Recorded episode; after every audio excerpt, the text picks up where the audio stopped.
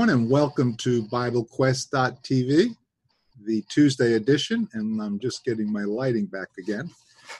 Glad to see everybody with us today. Are you recording this uh, session, Jonathan? I think you are. Uh, yes, it's being recorded. Um, glad everybody's here. Today we're going to be talking about a very controversial subject. We shall see. But before we do, want to welcome everybody. If you're coming in through uh, Zoom app, we want you to participate in our discussion by clicking on the Q&A button and keep that Q&A box up and just type away. Give us your comments and questions. And if you're coming in, well, let me introduce everybody. First, Stephen, how are you? I'm doing well, Drew. How are you doing? Doing very good. Stephen, we're on your Facebook page, right? That's right. If you're tuning in through the Facebook page, please feel free to leave your comments and questions below, and we'll get those to those as soon as we can during the program. Great. And uh, Scott Smelter from uh, mm, almost messed that one up again from Gettysburg. How you doing, Scott? I'm doing well, Drew. How are you today? Doing very good. And Jonathan, our webcast engineer, is with us. Jonathan, hi. Hi, it's good to be with you all today. And uh, Jonathan's going to be monitoring the questions and comments that come in, and uh, appropriate time, we'll go ahead and add them to the program and address them as well. Um, boy, I was going to just say something and I forgot. It was before we are going to start the program.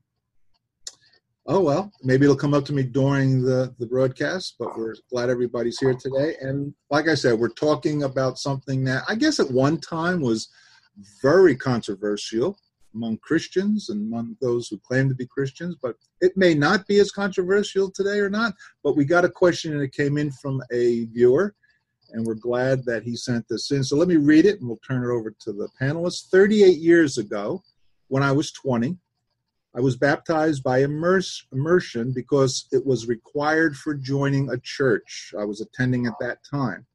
Now I look back, I question whether I was baptized for the right reason should a person rebaptize if the first time was for the wrong reason? What is the right reason?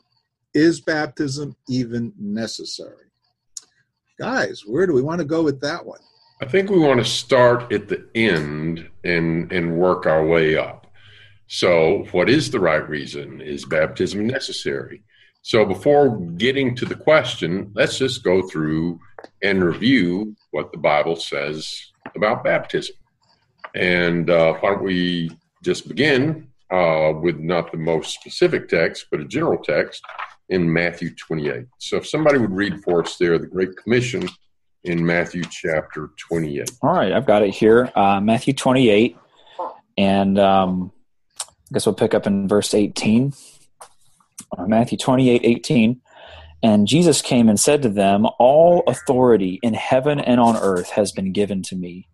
Go therefore and make disciples of all nations, baptizing them in the name of the Father and of the Son and of the Holy Spirit, teaching them to observe all that I have commanded you. And behold, I am with you always to the end of the age.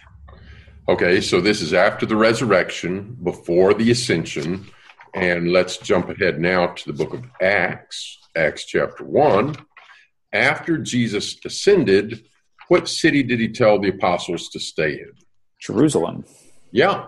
And in Luke 24, he said this would be to fulfill all prophecy, including that the Messiah must suffer and die, and that repentance and remission of sins should be preached from Jerusalem uh, in fact, let me just read that passage to you. Look at Luke chapter 24. After the resurrection, before the ascension. What verse are you in, Scott? This is Luke 24, verse 45. Thanks. He opened their mind that they might understand the scriptures, and he said to them, Thus it is written that the Christ should suffer, rise again from the dead the third day, and that repentance and remission of sins should be preached in his name unto all nations, beginning from where? Jerusalem. Jerusalem. Jerusalem. Uh, and before jumping forward, does what, what does remission of sins mean? What do we need remission of sins? That means forgiveness of sins. To have your sins forgiven. Yeah, yeah. It, we need them out of the way because what is it that has separated us from God? It's the problem of sin. God Yeah. is holy and he cannot uh, have a relationship with us when we have broken his laws. Uh, and so there has to be some way of removing the problem of sin for us to be back in a right relationship with God. So, in a nutshell, just reviewing, in the beginning, God created the heavens and the earth, and here's God, and here's also man and woman on that earth. In Genesis 1:31, God looks at his creation, including man and woman, and said it was what? Very good. It was very good. Very good. Then he says he gives a rule. Uh, in Gen- Genesis chapter two, he had given a rule, and then in chapter three, what did Adam and Eve do? They sinned. They sinned. separated themselves from God. They separated. Yes. Did they get to stay there in fellowship in the garden? no. No. They're separated from him. Isaiah 59, 1 and 2. The, God says the problem is not that I can't hear you or I can't reach you. The problem is that your sins have separated you from me. Ephesians 2, you are dead in your sins, alienated, separate from God. So our problem is this sin in between there. Well, Matthew 121, name him Jesus because it's he that will Save his people from From- sins. their sins. And then Jesus, before he died, he instituted the Lord's Supper and said, This is my blood, which is poured out for the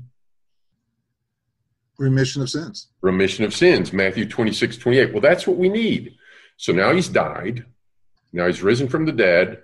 And he tells the apostles, now you need to go baptize people. And we're going to start, you're going to start teaching repentance and remission of sins here at Jerusalem. So then a few days later, in Acts chapter 2, it is uh, the day of Pentecost. How long is this since Passover? 50 days, 49 plus 1. Yeah. So about seven weeks after the death of Christ, and Jews have again gathered for a feast, and a couple of things get their attention. What happens?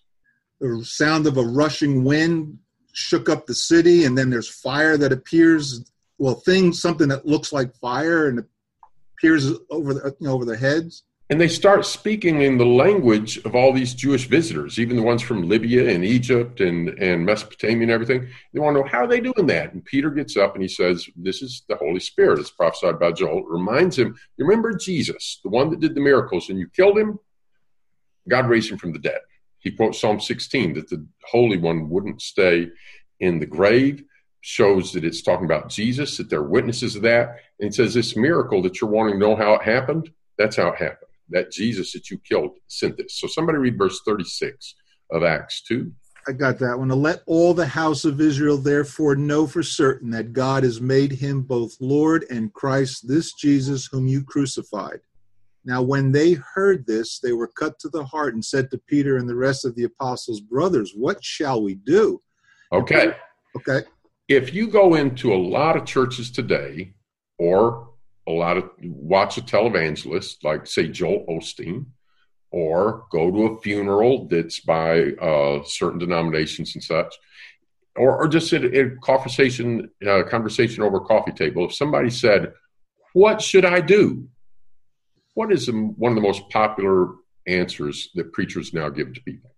Well, I heard one that says, Well, you don't have to do anything because you already believe. Now that you believe, you are saved.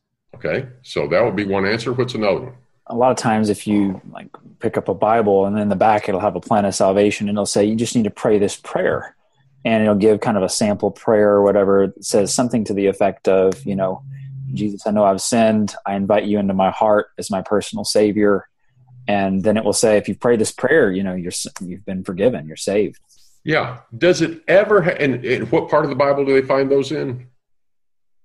It's not in the bible Yeah, yeah. Now it might be there might be a little handout Bible that somebody's put a page or two at the end, uh, but it, it's not in the scriptures, is it? And have you ever read that in, in your entire readings of the Bible, and particularly of the New Testament? Have you ever read that that's how anybody became a Christian? No, you can go through a whole book of Acts and you don't find it. That's where a lot of people did become Christians. And if Peter was preaching what people do today, what, what would he have done when people said, What do we need to do? And he'd say, I'm going to pray a prayer. And if you pray this prayer with me, you'll be saved. Is that what Peter said? No, we start. Somebody read for us what Peter said. Let me continue in verse 38 of Acts chapter 2. And then Peter said, the question was, when they heard this, cut to their heart, and, and they said to Peter, the rest of all, brothers, what shall we do? And Peter said to them, repent and be baptized, every one of you, in the name of Jesus Christ, for the forgiveness of your sins, and you will receive the gift of the Holy Spirit. With so, the, okay. They cut to the heart which means, by the way, there was a time when somebody asked Paul, what you know, what to do, and Paul's going to say, believe. Why doesn't Peter say believe? They already believed, didn't they? Yeah, it said they were cut to the heart. He's already preached the word and given the evidence, and they become convinced. That's why they're cut to the heart, saying, Oh no, what do we need to do? When Paul said to the jailer, You need to believe, then he preached the word to him. So it's a different order. Paul said, You need to believe in Jesus. Then he preached Jesus to him. Then he was baptized. These people, they've already had Jesus preached, and the evidence is there. They, they're convicted. And so they said, What do we need to do? Peter doesn't back up and say, Well, you need to believe. That's why they're asking, What do we need to do? But he doesn't say, Oh, you're done. Peter, the apostle, says, What? when they said, "What should we do?" What's the first thing he tells them to do? Repent. Yeah. So somebody just describe that for us. Change your mind, change your thinking, turn away from what you were doing and go that way. Yeah. yeah. And then bear fruit in keeping with that repentance. I, I like what he says in the next chapter, in Acts chapter 3, mm-hmm. uh, there in verse 19. Mm-hmm. Repent, therefore, and turn back that your sins may be blotted out. And yeah. so it's the idea of turning around. Uh, it, you start by changing your mind but then you follow through by changing your life. It's not just saying, because a lot of people I talk to and I say, Hey, what's repentance? They'll say, Oh, it's feeling sorry for what you've done. Well, it's the beginning of the process, but repentance is more than just feeling bad. Uh, repentance is changing your life. Repentance is truly turning your life around. And let's give us a text that shows that godly sorrow is not repentance but something that precedes repentance. I forgot. Second Corinthians 7. It says here, Second Corinthians 7, verse 10 Godly sorrow works repentance unto salvation. So, first you have to feel bad about what you've done and bad enough to decide to stop doing it. Which is what alcoholic these... does an unrepentant alcoholic ever feel bad about what he does? Probably. Yeah. Uh, does a unrepentant prostitute ever feel bad about what she does? Probably. Yeah. Godly sorrow produces repentance. That, that same passage in Second Corinthians 7 says, you know, sorrow this world brings death, but godly sorrow brings uh, repentance. So there needs to be the decision to change. I think it's summed up pretty well in Luke 9 23. Jesus said, If you want to follow me, you have to deny self, take up your cross that you're going to put to death your old man on, and follow me. I just want to add that uh, for anyone that's listening in on the podcast, because this this is picked up on our pad, podcast, what we're doing is we, we're starting at the end of the question is what's the right reason for being baptized? Because the question from the viewer was is there a right reason? Did i make a mistake do i have to be rebaptized if i didn't get baptized for the right reason? So i just wanted to bring us back with that's what we're discussing and answering. Right. We're building so, up to that that's right so we're looking at a biblical case stephen and I, I, one of my favorite examples to look at on that last part of his question is baptism even necessary uh, Acts chapter 9 is a powerful text because it's about the conversion of Saul, yeah. the great enemy of the church in the first century. And at the beginning of the chapter, he's breathing threats and murder against the disciples of the Lord. And he's going to Damascus to drag people off to prison. He's got letters from the high priest to do this. And on the road, of course, he sees the great light. He hears the voice, Saul, Saul, why are you persecuting me? He says, Who are you, Lord? I am Jesus, whom you are persecuting. And then he's blinded he, for three days. He, he's led into the city of Damascus. Ananias is sent to him. And then the first thing he does is he arises and he's baptized uh, when Ananias comes to him.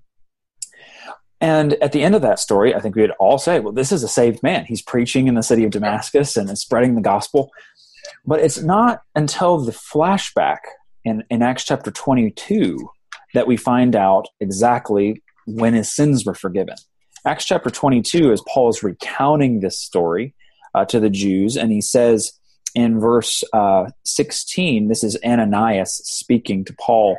And now, why? This is Acts 22 16. And now, why do you wait?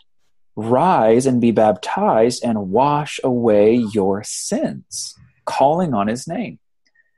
And so that's the point at which Paul's sins, or Saul at the time, his sins were washed away when he was baptized into Jesus Christ. But when did Paul believe? On the road, three days When- earlier. When he saw the light. And and I I mean, we know that he'd been praying for that Acts time. 9 11. If anybody could have prayed to him. He's praying. if anybody could have prayed a sinner's prayer that would have gotten him forgiven, I suspect it would have been Saul. And yet, at the end of those three days, Ananias still tells him, Rise and be baptized and wash away your sins. That's because he still had sins to be washed away. Are you saying then when he was praying for those three days and fasting for those three days, he was not calling on the name of the Lord? Well, he was praying, uh, but calling on the name of the Lord includes more than just saying a prayer. Uh, it, it involves obeying uh, what the Lord has said to do. Like Jesus said in Matthew 28, you make disciples by baptizing them in the name of the Father and the Son and the Holy Spirit and teaching them to observe all that I command you.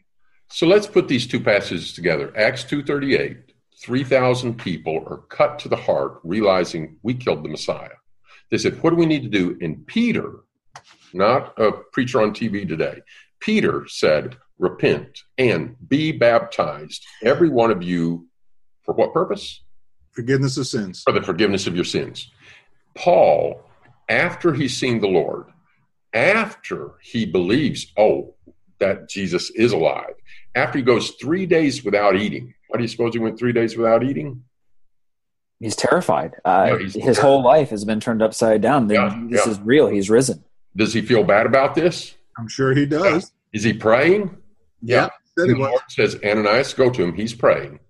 And Ananias goes to him. And Paul's report of Ananias's words is, he came to me and said, What are you waiting for? Arise and be baptized and wash away your sins. So Acts 2.38, repent and be baptized for the forgiveness of your sins. Acts 22.16, he came and he said, What are you waiting for? Arise and be baptized and wash away your sins. So now we start to get to the question, well, what about my baptism? Is it valid? Uh, let's go back to Acts 2.38. He said, repent and be baptized for the forgiveness of your sins. Now, just because somebody is baptized doesn't mean it's a biblical baptism. Let me illustrate. I want to share a screen here. Yeah. And there's share screen. I'm going to show you a picture and I want to see if anybody knows what this is. Can y'all see it? Yeah, we see it. People in white, wearing white robes and stuff, going into water. Yeah, and they're going down there. You see the baptisms going on down here? Yeah. Mhm. What does the word baptism mean? Immerse. Yeah, To dunk, to submerge. yeah. So they're taking people and they're immersing them in water. So these people are being baptized, right? Mhm. Yeah. Okay, so should these people be satisfied with their baptism? They got baptized. Well, it I know on what what this they- is. You want to guess? Can you see the text down here? Yeah. These are Mandeans. What's a Uh, Mandean? Mandean Sabaeans are a Gnostic religion that regard John the Baptist as the last prophet. Wow. So during the days of Saddam Hussein, the Mandeans in Iraq were not allowed to do their baptism. When, when uh, after the first Gulf War and, uh, and Saddam was taken out of power, they could go down to the river and they could start doing their baptisms again. Uh, is that a baptism? It sure is. It's an immersion. Yep. Yeah. Is this the baptism Peter was talking about Acts 2? I don't think so. No, no. they wouldn't be doing it in the name of Jesus Christ. Yeah, the and- forgiveness of sins. Yeah, and uh, they don't even. In fact, they believe Jesus was a false Messiah. Uh, they believe in John the Baptist, but not Jesus, which might remind us did did any of the apostles ever run into some people that had been baptized with not quite the right baptism? Yeah, that's right. Uh, Paul runs into some believers in Ephesus, doesn't he? In in Acts 19, verses Oh, wow, 1 that's through. 7. Yeah, let's just read that. Um, Acts 19, beginning in verse 1. And it happened that while Apollos was at Corinth, Paul passed through the inland country and came to Ephesus. There he found some disciples. And he said to them, Did you receive the Holy Spirit when you believed? And they said, No, we have not even heard that there is a Holy Spirit. And he said, Into what then were you baptized? They said, Into John's baptism, referring to John the Baptist. And Paul said, John baptized with the baptism of repentance, telling the people to believe in the one who was to come after him, that is, Jesus. On hearing this, they were baptized in the name of the Lord Jesus. And when Paul laid his hands on them, the Holy Spirit came on them, and they began speaking in tongues and prophesying. There were about 12 men in all. So, do we see good reason here to stop and look at our own baptism and question whether or not it's a biblical baptism? Since Paul realized these people, after John the Baptist was long dead, been baptized in John the Baptist baptism. And so, what does Paul do for them? Yeah, he gets them to think about their baptism and say, well, wait a minute, you know, there's some things about your baptism that are incomplete. Uh, you need to be baptized in the name of Jesus. You know, John's baptism was had a time and a place, but it, it's the purpose of that is done. This is the co- baptism that Jesus commanded, and of course that we've already read about in Acts chapter two. Repent and be baptized, every one of you, in the name of Jesus Christ, for the forgiveness of your sins. So let's jump back to Acts two thirty eight and ask a few questions. Suppose, suppose um, I'm a sinner. I've been living in sin, and I want to keep sinning, but I'm I'm not looking forward to going to hell. But you know, I don't want to become a Christian, et cetera, et cetera. And somebody comes up and says, "Hey, you know, I, I can baptize you, and your, all your sins will go away." and I say, "Well, I don't want to straighten up my life. I want to keep doing what I'm doing." And they say, "Oh no, that, that's okay. You you can keep living the way you're living. Just let me baptize you, and then you'll be good to go." And I say, "Oh, okay." And so then they baptize me, and then I just keep on doing whatever I've been doing. Have I done what it said Acts 2? No, there's there's no repentance there. Right. So I have not done what Peter said to do. Did I get dipped in water? Yeah, You got one. Right. Yeah, yeah. There was So, a baptism. I was a dry sinner, and then I was a Wet sinner. Yeah. So nothing has changed. So that wouldn't be biblical, would it? No. Right? How about this? Um, look at Acts 2.38 again. It says, repent and be baptized for whose sins? Your, yours. Your sins. And now somebody look down and read verse 41 of Acts 2. So those who received his word were baptized, and there were added that day about 3,000 souls. Okay, so people had godly sorrow, believed in Jesus, heard the word, received the word, accepted the message to repent, and were baptized in the name of Christ for the forgiveness of their sins. Suppose I say, well, when I was a baby, somebody baptized me for Adam's sin. Is that what we see in this text? That's not what we see. They're baptized for the forgiveness of their own sins. Yeah. So just like our uh, Mandean friends back there, let's pull them up again. These guys right there. While you're doing that, I have the question, though. My question is so when you said I was baptized for Adam's sin, because I, I was sprinkled when I was an infant, Uh-huh. and I and that was for original sin. Is that what you're calling Adam? Yes, yes. When you were baptized as an infant, Drew, um, and of course later, you chose to repent and be baptized in whose name In the, in the name of Christ. and for what? For my sins Yeah, yeah. that I've committed since I was a baby. Yes, yes, yes. But when you were baptized as a baby, how much re- repentance was there on your part? Uh, none. How much faith? Zero. Yeah. Uh, had you received the word? Was that why you were baptized? Zippo again. No.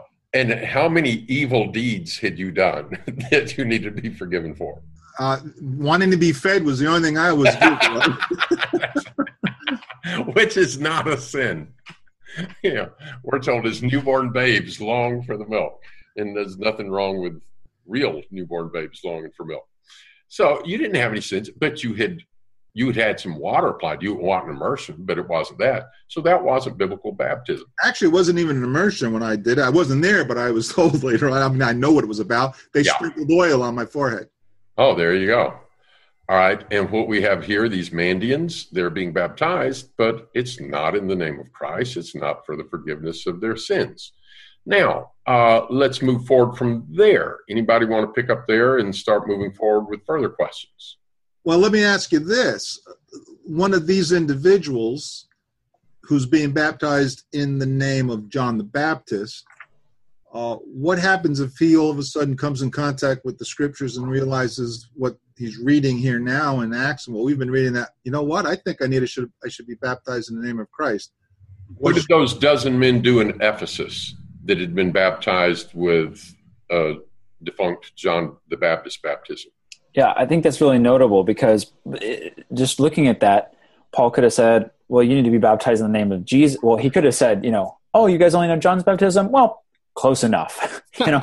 um, but that's not what he says. Uh, he says that John was pointing forward to Jesus. That was his whole ministry. He who comes after me is mightier than I. I'm not worthy to untie his sandals. And so, verse 5, on hearing this, this is Acts 19, verse 5, on hearing this, they were baptized in the name of the Lord Jesus. They didn't wait. They didn't, you know, just uh, think that this was, wasn't a big deal. They immediately uh, made sure that they were baptized for the right reasons. Yeah. So uh, let, let's bring in Ephesians chapter 4 on this as we're about to move forward with this. So in Ephesians chapter 4, it talks about giving diligence to keep the unity, etc. And then it talks about uh, various things of which there is one. Somebody start there in verse 4 and read to us what it says, please. There is one body and one spirit, just as you were called to the one hope that belongs to your call, one Lord, one faith, one baptism, one God and Father of all, who is over all and through all and in all. All right, so I'm going to share a screen again here, uh, if I can remember how to do that. Well, somebody else go ahead while I figure out how to get that up. Well, what, why would he say one baptism? Was there a possibility that there was multiple baptisms? Yeah. Well, as we read the New Testament, there are different baptisms. Uh, for instance, uh, these guys in Acts chapter 19, right? Uh, they were baptized into John's baptism. That that's it's not that there don't there aren't other baptisms that exist, but I think the idea here in Ephesians 4 is that there's one true of each of these things. That's not that other things don't exist. But again, uh, what is the what is the one baptism of Ephesians chapter 4 is kind of the question we have to ask. Yeah, because the reason I brought that because some people might say, well, that's referring to the Holy Spirit baptism. Right, and that is a type of baptism that we see in the New Testament. But we have to ask is that the baptism that all believers uh, are to accept and are to experience? Good. Okay. Let's run quickly through this chart right here. So in the text, so there's one body, one spirit, one hope, one Lord, one faith, one baptism, one God and Father. Now, the word body in Ephesians means what? What is it correlated to? The, the church, the assembly. Body of Jesus Christ, his church. Yeah, yeah. Ephesians 1, Jesus is the head of the church, which is his body. body. Ephesians 5, Jesus is the savior of the church, his body. All right. And then the one spirit would, of course, be the Holy Spirit. Spirit. And there's a hope of eternal life. The one Lord would be who? Jesus. Jesus, et cetera, et cetera. Now, in the Bible, do we read about other bodies of people, other groups of people, other ecclesias? Sure. Yeah. Yeah. In Acts 19, there's an ecclesia, the Greek word for assembly or church.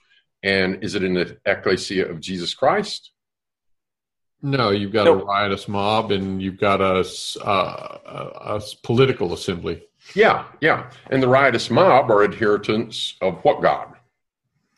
Diana. Yeah. And they're yelling, Great is Diana. So there's a different body. So why does Ephesians say there's only one body? Well, Paul is talking about the things that are uh, shared by all of God's people, the things that are that that are unique that um, that are common to all of God's people, and they're they're the true one. So, for instance, one spirit. But in First John four, it said, "Don't believe every spirit, for many false spirits or false prophets are gone forth into the world." One hope. Are there other hopes? Yeah. In First Timothy, it reminds the rich not to have their hope set on what riches. Uh, so some people have, but is that the right hope that we need? Hope set on riches. No, absolutely. Yeah. We got to hope rich, in Jesus. The rich young ruler walks away because his hope was set on money, riches. Uh, a, a Mormon elder knocks on your door. Where is he? What is his hope? What does he plan to be? Um, he plans to be a god with uh, several wives and uh, over his own planet. Over his yeah. own planet. Yeah. And uh, one time I asked some Mormon elders, I said, Are you planning to be God? And they said, Well, I wouldn't say planning, but it's our hope.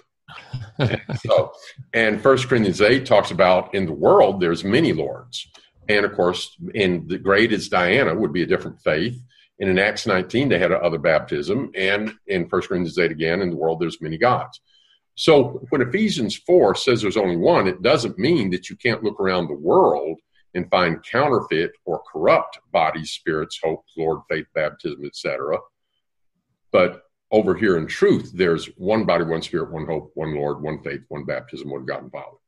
So if my baptism, for example, was the baptism where I was told, you don't need to repent, just get dipped and you're good and you can keep acting like you are, is that the biblical baptism of Acts 2? If I was sprinkled as a baby instead of having received the word, baptized for Adam's sins instead of for mine, is that the baptism in Scripture? No. So now let's come to the this last question, uh, more addressed in our uh, questionnaire. Somebody said, "I got baptized so that I could be a member of this church over here." Does that sound like the baptism that we've seen in Christ. No, there's no there's no example that anybody was baptized into any church. Yeah. They were added to the Lord, which was being added to his ecclesia, his assembly, his church. But he did the adding, right? The person getting baptized didn't do the joining. And that's kind of the secondary result from the primary need. For instance, we all enjoy the relation of being able to assemble with saints, right? Mm-hmm. Uh, what if you're the Ethiopian eunuch on the way to Ethiopia, or John on Patmos, or Paul in prison? You don't get that enjoyment. Yeah. Now we want that, but that's not nearly as important as what? Forgiveness of sins. Yes, union with Christ. So the Ethiopian eunuch, he's about to head off to Ethiopia and he, there's not going to be a local church that he's going to be part of. But what does he have before he goes? When when and this is interesting. He's riding along reading Isaiah 53 about somebody innocent dying and dying for the sins of other people. And if you recall, so he was wounded for our transgressions. You know, all of us like sheep have gone astray, and the Lord laid on him the iniquity of us all. And then he goes like a sheep to the slaughter, and who is this? And Philip began at that. Pre- this is Acts 8. Philip began at that scripture and did what? Preached Jesus. Preached Jesus to him. Uh, did he preach church membership to him? We don't. No, doesn't talk about it. Now, when you learn about Jesus, do you learn about his church? And yeah, yeah, but what Philip preached was Jesus. And when this man heard.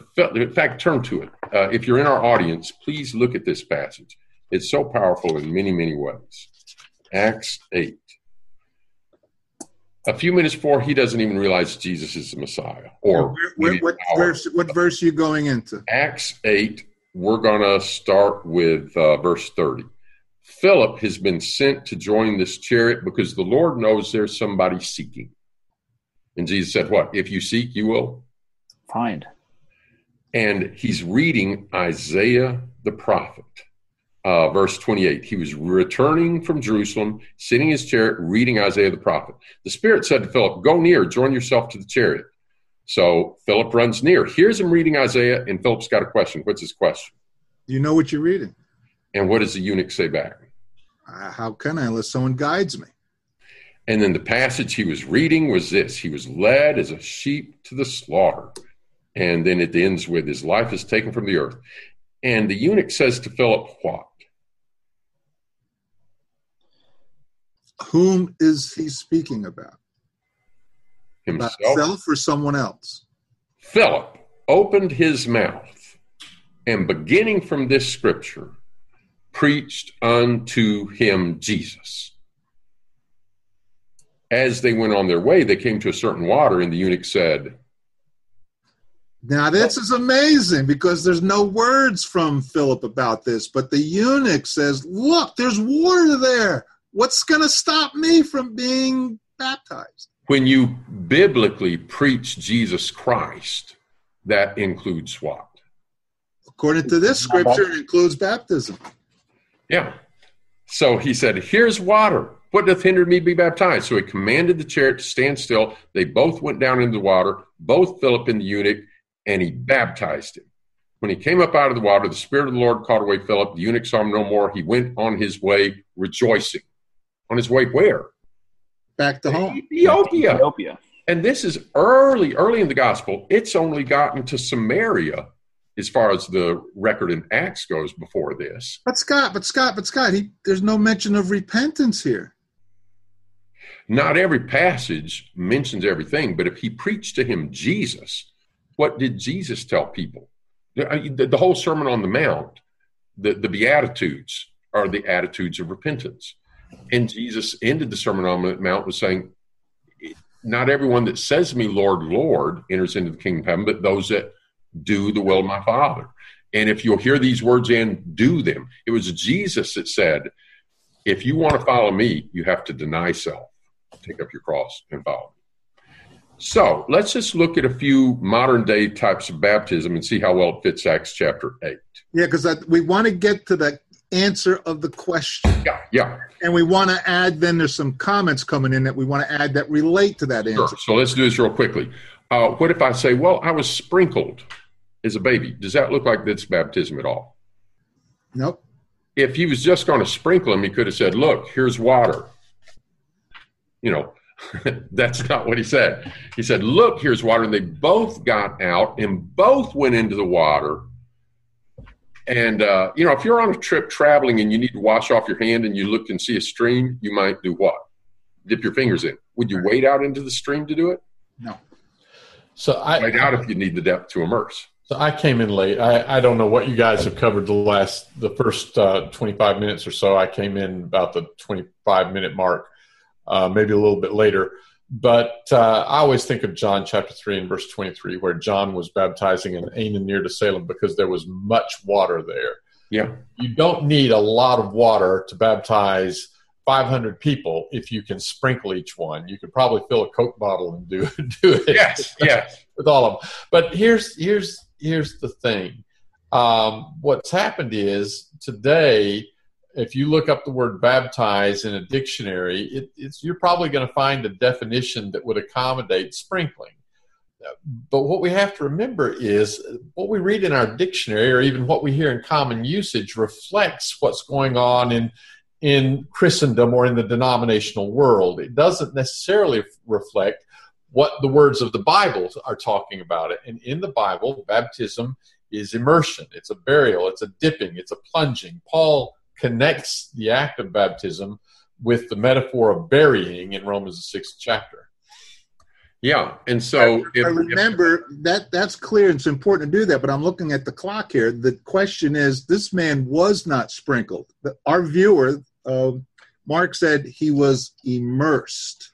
So let's take it back to Acts 8. Does Philip say, listen, we've got a really cool church over here, and, you know, it, it's Grace Covenant, you know, church. It, uh, I'm starting it up in Caesarea. But to be a member of our church, you need to dip in some water here. Is that what the eunuch did? No, not even close. No. No, and if he had of, if if I have a church, if Stephen and I start a, a, a church and we say, listen, if you want to be in Scott and Stephen's church, you need to dip in this water. Then dipping in water would put them where? In your church. Yes. There's a problem with me and Stephen having a church. Uh, if die for my it. church and Stephen's church, it's a church that belongs not to the good shepherd, but to the sheep that had gone astray.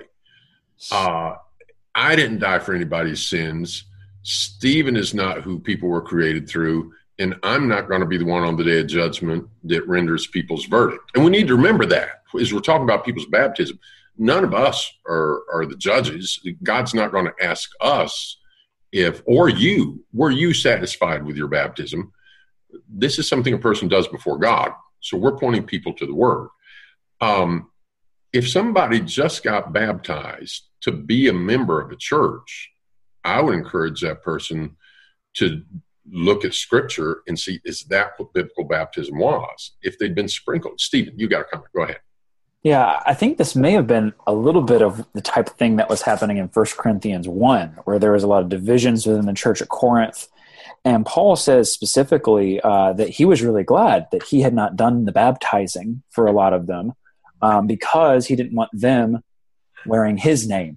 Oh, I'm of Paul. I'm of Apollos. I'm of Cephas. I'm of Christ. You know, says, no, no, no, no. This is not the point of it. Um, in verse First Corinthians 1.12, what I mean is that each of you says, I follow Paul, or I follow Apollos, or I follow Cephas, or I follow Christ. Is Christ divided? Was Paul crucified for you, or are you baptized in the name of Paul? And again, unfortunately, that's what a lot of religious groups teach: is you're being baptized in kind of, in the sense, to be added to the Baptist Church or to be added to whatever denomination. And people say, "Oh, well, I was baptized into this church." Well, Paul, what would Paul say about that? Were you baptized in the name of you know this denomination or because of this person? Um, and, he points out, no, we our allegiance is to Jesus. We're baptized in the name of Jesus. We're added to Him, not to some church.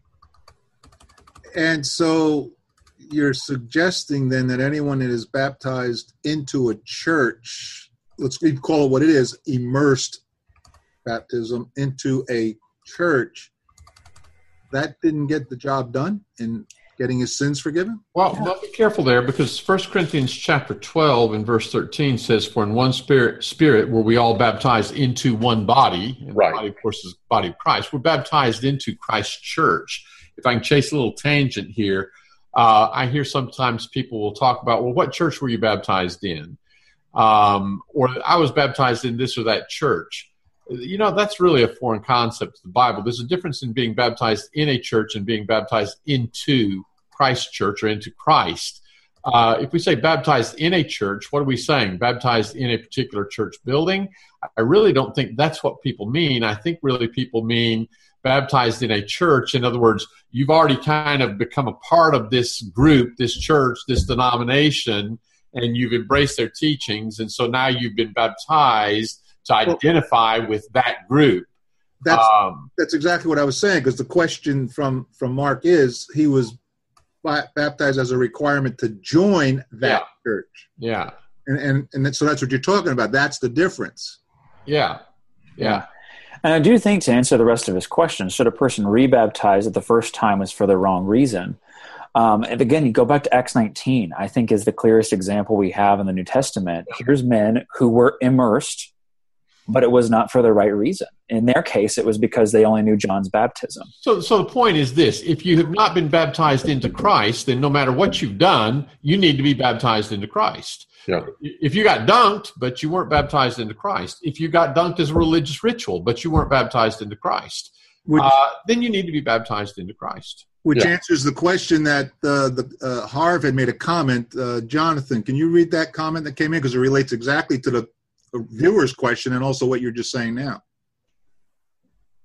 What's that question? Yeah, I see a I question that says, "Do you think those who were baptized in, in Acts 19 received John's baptism after Jesus' death or before Jesus' death?" Is that the one After. we're talking about? Yeah, yeah. Sorry, Jonathan, you didn't have your mic unmuted, but anyway, so Jeff got it. So uh, I'm, you know, just thinking about that context in Acts 19, it's interesting that we're in Luke's telling the story of Paul's third journey. And he starts telling that story in Luke, uh, in Acts, the 18th chapter, and I think it's verse 23. And then there's a paragraph at the end of Acts 19, after he started telling the story of Paul's third journey, where he, he just tells us what's going on in Ephesus, where a fellow named Apollos has shown up and who only knew the baptism of John.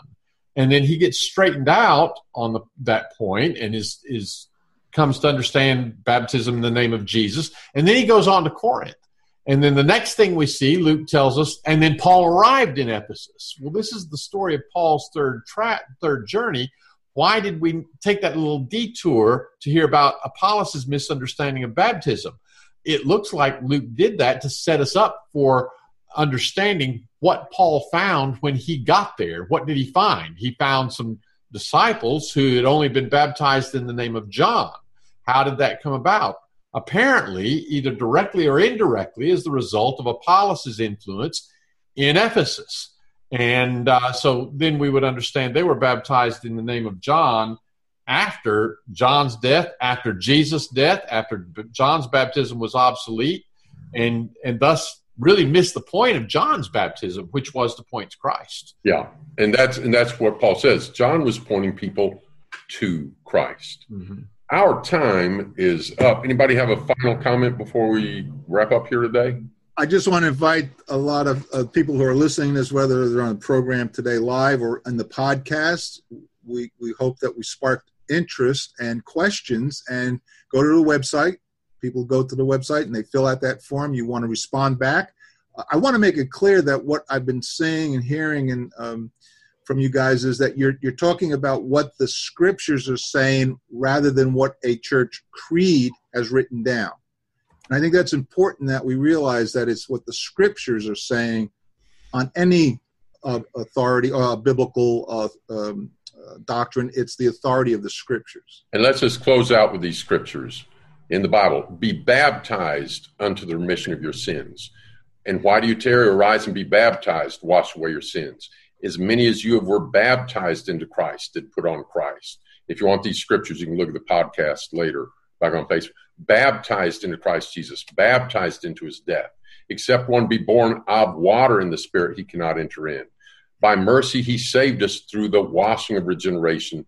The like figure whereunto baptism does also now save us so that's why the 3,000 were baptized that day. That's why the jailer was baptized in the middle of the night. That's why when the eunuch had Christ preached to him, he said, Here's some water. What does hinder me to be baptized? Thanks, everybody. Thank you. Very good, guys. I appreciate all your thoughts and comments. Enjoy the rest of your week. Look forward to seeing you, everyone, on next Tuesday.